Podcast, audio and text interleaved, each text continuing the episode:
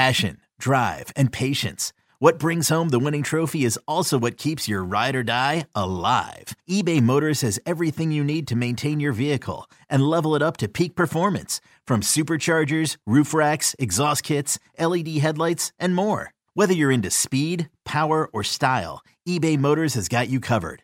With over 122 million parts for your number one ride or die, you'll always find exactly what you're looking for. And with eBay Guaranteed Fit, your part is guaranteed to fit your ride every time or your money back. Because with eBay Motors, you're burning rubber, not cash. With all the parts you need at the prices you want, it's easy to turn your car into the MVP and bring home that win. Keep your ride or die alive at ebaymotors.com. Eligible items only. Exclusions apply. Old Man Winter here. If I had it my way, it would stay winter all year long. Short days, wind chill, black ice, and a good polar vortex. Oh, heaven! Wait, is it getting warm in here? Your cold snap is over, Old Man Winter. Spring has arrived. Spring. Spring is here, which means it's the perfect time to get away in the Hyundai you've always wanted. Visit the Hyundai Getaway Sales Event, where you can get great deals on all of our award-winning Hyundai models, like the tech-filled Tucson and Kona, as well as the spacious Palisade. Enjoy wherever you go with the peace of mind that comes with America's best warranty and three years or 36,000 miles of complimentary maintenance. But hurry in, these deals won't last. Add more joy to your journey at the Hyundai Getaway Sales Event. Now get 0% APR or up to 1500 bonus cash on the Hyundai Tucson. Now, during the Hyundai Getaway Sales Event. Offers end soon. Call 562 314 4603 for details.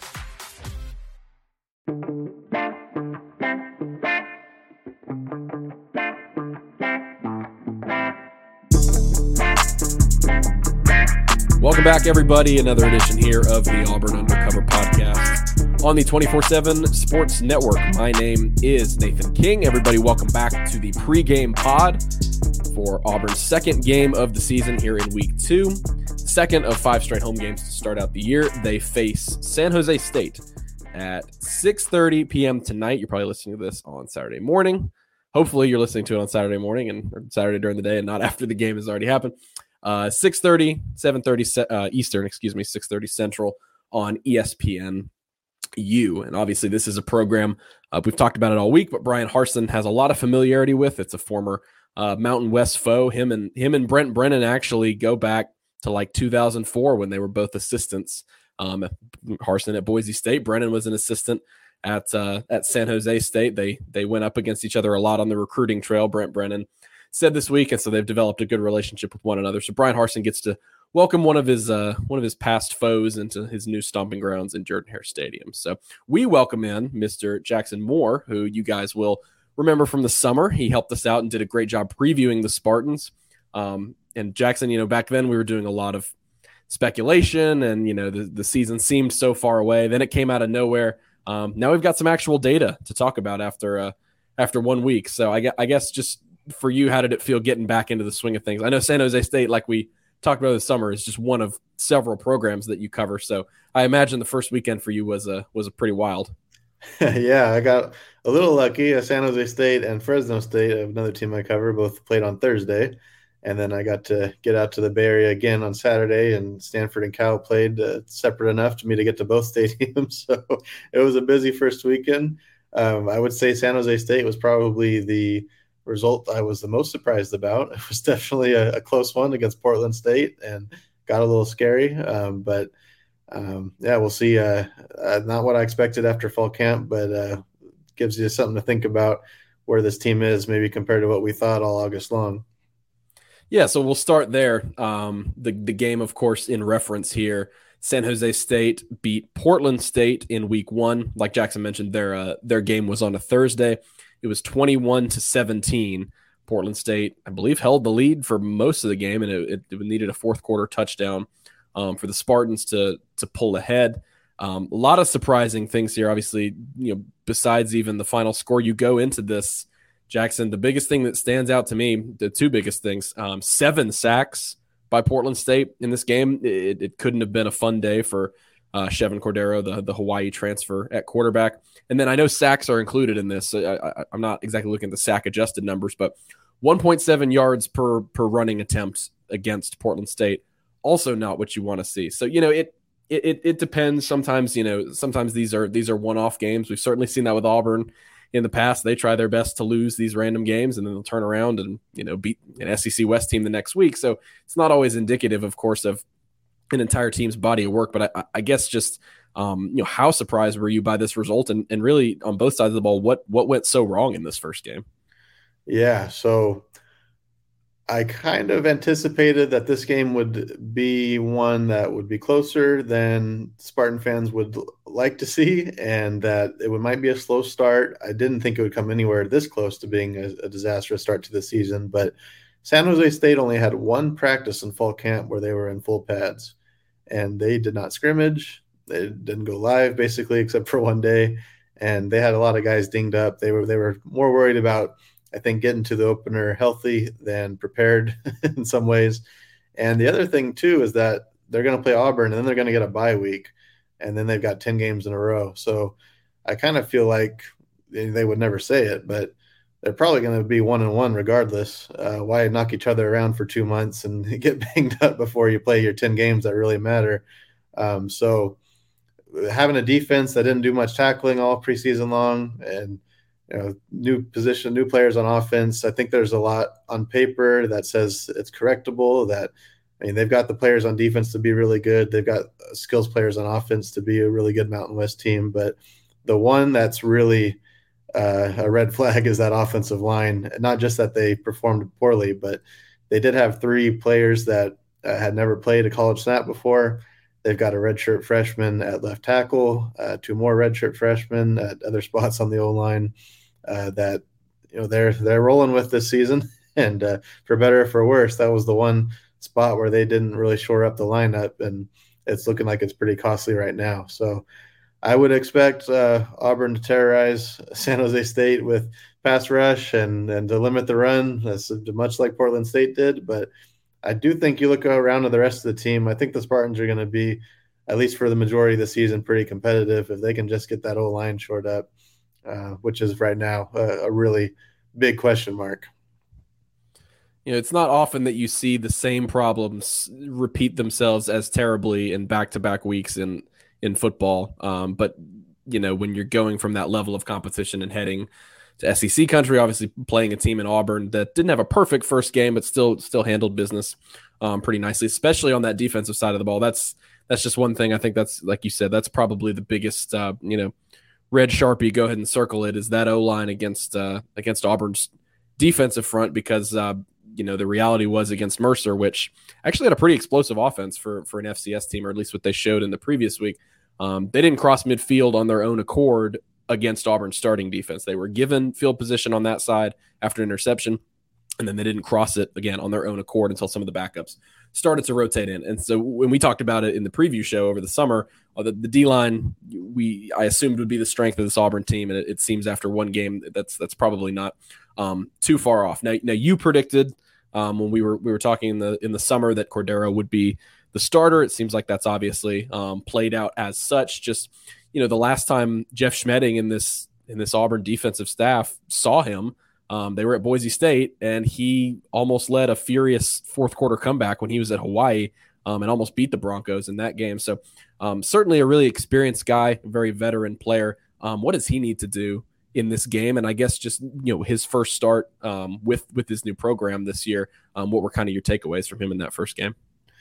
Yeah, you know, I was just looking at the stat line early on. I mean, it was pretty on par with what I kind of anticipated with Cordeiro. I mean, he was moving the ball, his completion and, and, yards were there, and he had a big run as well. All the things we saw in fall camp, but really started to crumble when the O line broke down. And, um, you know, we saw, especially late in the game, uh, he had a couple of passes that I haven't seen him throw. I covered him at Hawaii too. I, I mean, he had a fourth down pass that looked like it lost them the game. He overthrew his target. Uh, they were fortunate to get the ball back and basically move back into scoring position with penalties to, to win the ball game. So um, I, I, hope that for San Jose State's sake that that's more of an anomaly that he's going to settle in and uh, because everything we saw in the spring and the fall said that he was going to be a very explosive player for this team. But uh, you can only do so much when when your O line is performing the way that they did too. Now, one one guy that we mentioned um, in the in the previous show was Elijah Cooks. He had a great game for them um, out wide. If they're gonna have if if they're gonna have any you know semblance of success in this game, you know, giving Auburn some some fits, which even Mercer was able to. I mean, they got 16 points somehow. They were they were able to do it, um, kind of in spurts. Who else besides Cordeiro? Obviously, you know, protect him, make sure he's able to get to get easy throws. Um, who else on this offense? I guess are some some players at the skill positions that Auburn fans going into the stadium tonight need to sort of have their have their eye on and make sure they know. Yeah, Cooks is the big one. He was a, a really big player for Nevada the last several years. Uh, San Jose State acquired Nevada's receivers coach and about three receivers from the Wolfpack in the process. Um, Nevada had Carson Strong, um, an NFL caliber quarterback, or on, the verge of that, and a lot of big weapons, and Cooks was one of them.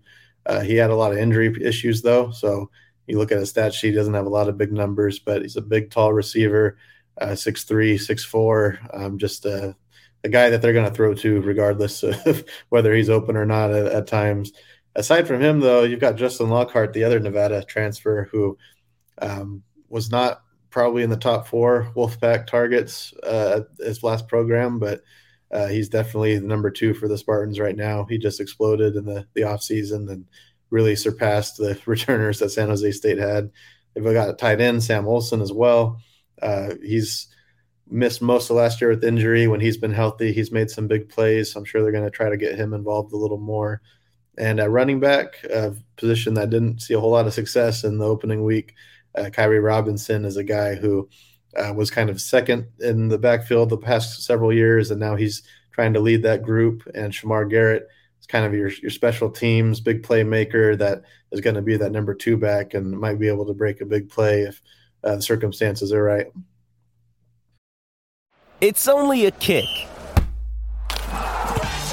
a jump, a block. It's only a serve. It's only a tackle, a run. It's only for the fans. After all, it's only pressure. You got this. Adidas.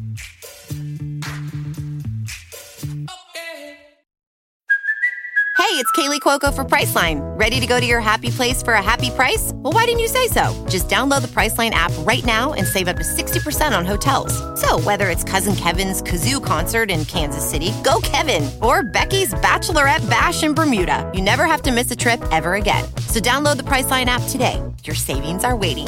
Go to your happy place for a happy price. Go to your happy price, Priceline. Now, listening to to Brennan on Tuesday, they obviously are preparing for Auburn to play both quarterbacks. That's not something that's not something Bryan Harsin is shying away from. There's honestly no reason to change it from week one. TJ Finley still their starter. Um, Robbie Ashford though um, is the backup. It, it's you know interesting looking back on it. Harsin referenced his time at Boise State, and I'm sure it's something you remember from from being around him in that program. Then uh, he wasn't a stranger to playing multiple quarterbacks back then, whether it was because of injury or other circumstances. You know, they they would cycle in multiple guys a year um, on a couple different occasions. So this is not the first time Brennan um, has seen something like that. But when you're talking about this defense, you know, there is still. I think there, there's, I think, you know, a silver lining and an opportunity for San Jose State, as there's going to be for anybody who plays Auburn in these early weeks of season. Um, this is not in any way a fully fledged, you know, quarterback room for them. I mean, if if anything, the the backup guy has the more buzz right now. Robbie Ashford. The thought is maybe he could be the starter by the time Penn State rolls around. You had Finley who looked decent, and then he threw two interceptions against an FCS defense. So uh, you know, it's not as if San Jose State is going up against you know CJ Stroud in this game. What are some things on defense that you think they could possibly do to to make life difficult for for one or both of these quarterbacks? Yeah, their their strength is definitely in their front seven. Um, they're probably more of a Mountain West front seven than a, a, Power Five front seven when you look at the size and the measurables. But uh, especially for a three-four defense, uh, Hall was the co-Mountain West Defensive Player of the Year for the preseason. His second year running, he won the postseason award in 2020. Uh, Junior Fehoko, the other defensive end, all Mountain West pick, linebacker Kyle Harmon. I mean, they've got three of the top front seven players in the whole conference, but these are not huge, massive athletes. They're probably on the quicker side, and Um, they're not going to overwhelm you with size. It's going to be more with athleticism, which may or may not work in SEC territory, but it usually works in the teams they're used to playing.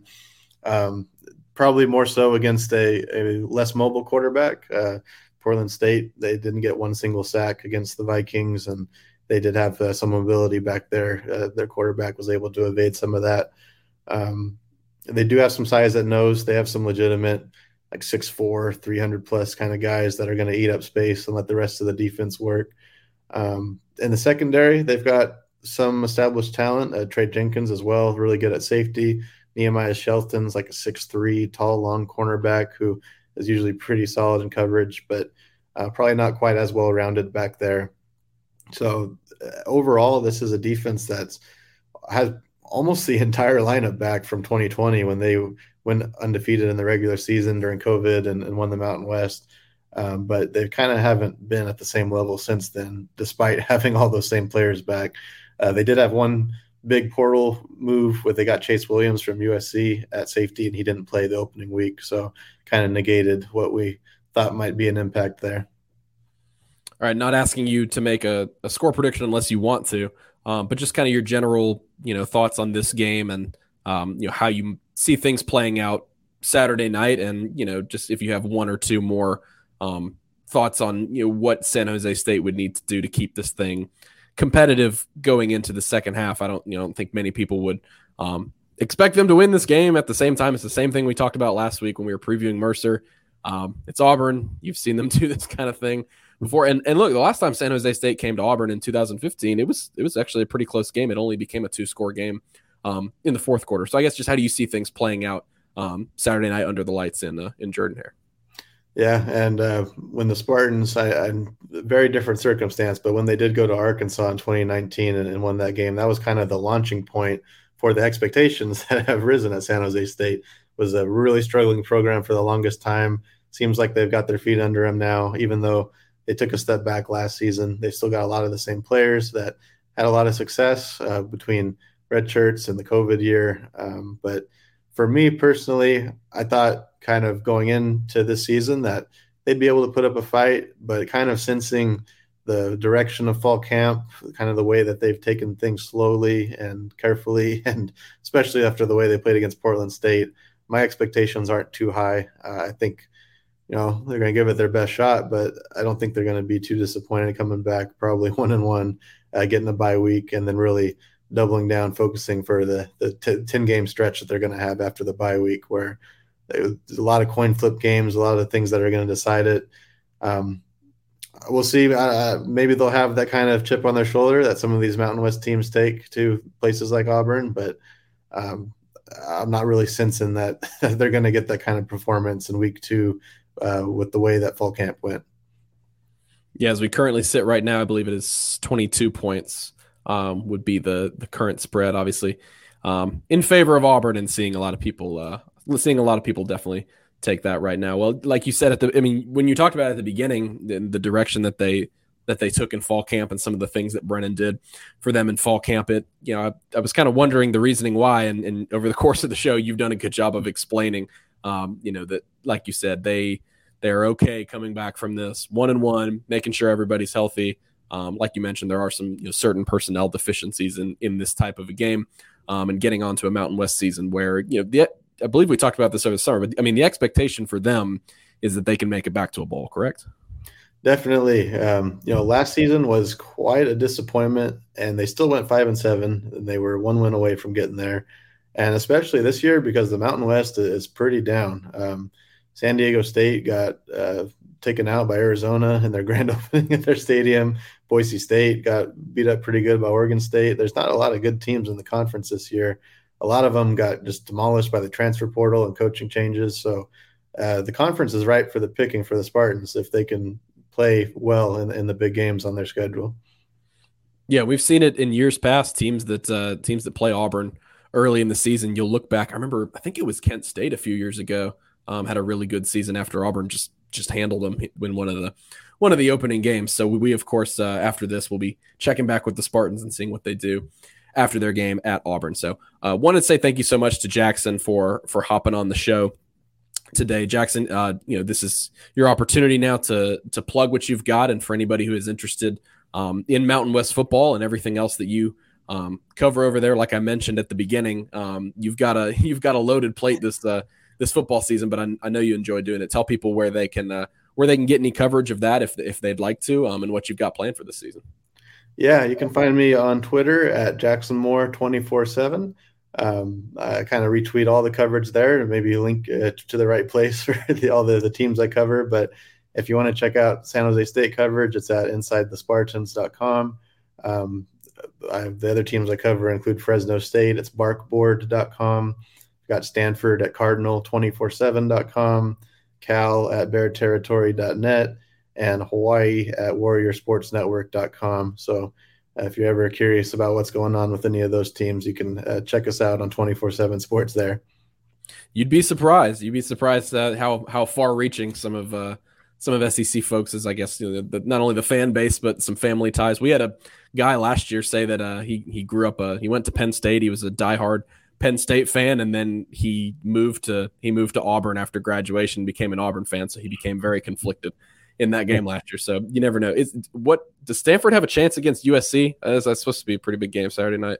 I'll say this: uh, Stanford, their biggest issue last year was in the trenches, uh, offensive line, defensive line. Uh, I don't know if they've solved that, but they've got probably an NFL quarterback, a couple NFL receiving targets, and a couple NFL guys in the secondary and it's a strength versus strength against USC, who is you know loaded up on quarterback and receiver and all that. So I would say if there was one top 15 team you want to play at Stanford, they're getting it with USC. I don't know if it'll be close. I don't know if they'll have a chance to win, but the matchup is as good as they can ask for because if they took on a team that was had Caleb Williams and Jordan Addison type athletes on the lines, oh man, I think it would be ugly for the Cardinal. But they, they got the right uh, strengths to go up against this particular matchup. Yeah, good deal. It's just not an it's it's not a loaded weekend. You've got uh, Alabama and Texas to start things. That's a high profile game, but I mean, I don't think it'll be very close. Um, they got a couple ranked matchups. I think Tennessee and Pitt. So I want, yeah, I definitely wanted your take on that one because that is one of the more intriguing ones. Um, check out uh, Fresno State, Oregon State, uh, ten thirty. That's on our pick'em. It's on our pick'em this uh, week. Both teams are getting votes. Fresno State's supposed to sell it out, and uh, Fresno State is really trying to make a case to get one of those uh, vacant, potentially Pac-12 spots. so uh, they're going to sell things out and they're going to be rowdy against the Beavers. There you go. That'll be a good one. Yeah, I I like to add games to our pick'em sometimes that um, are a little bit out of our region and then kind of look 50-50. Um, just so I can make sure everybody's actually doing their research for it. So uh, yeah, Oregon State beat. I mean, this is a big win for them. Talking about Boise State, they got that uh, they got the W over them in uh, in week one, so that's a that's a much improved team. So, um, anyway, thank you guys so much for listening to this episode of the pregame podcast. Thank you so much to Jackson for hopping on again. That's at Jackson Moore.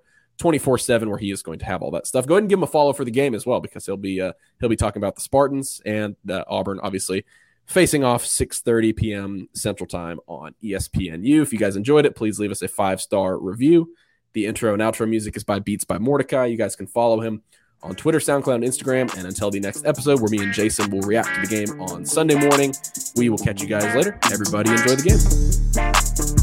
game.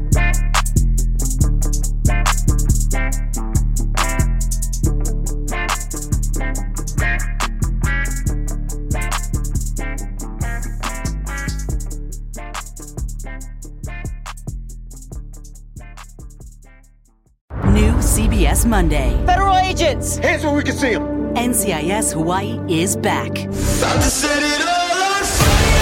New criminals to catch. Armed robbery, aggravated assault, murder. And new investigations to be solved. These guys were good, but even masters make mistakes. Vanessa Lachey and featuring LL Cool J. Violin Island, you got it. Welcome to paradise. A new NCIS Hawaii Monday, 10 9 Central on CBS and streaming on Paramount Plus.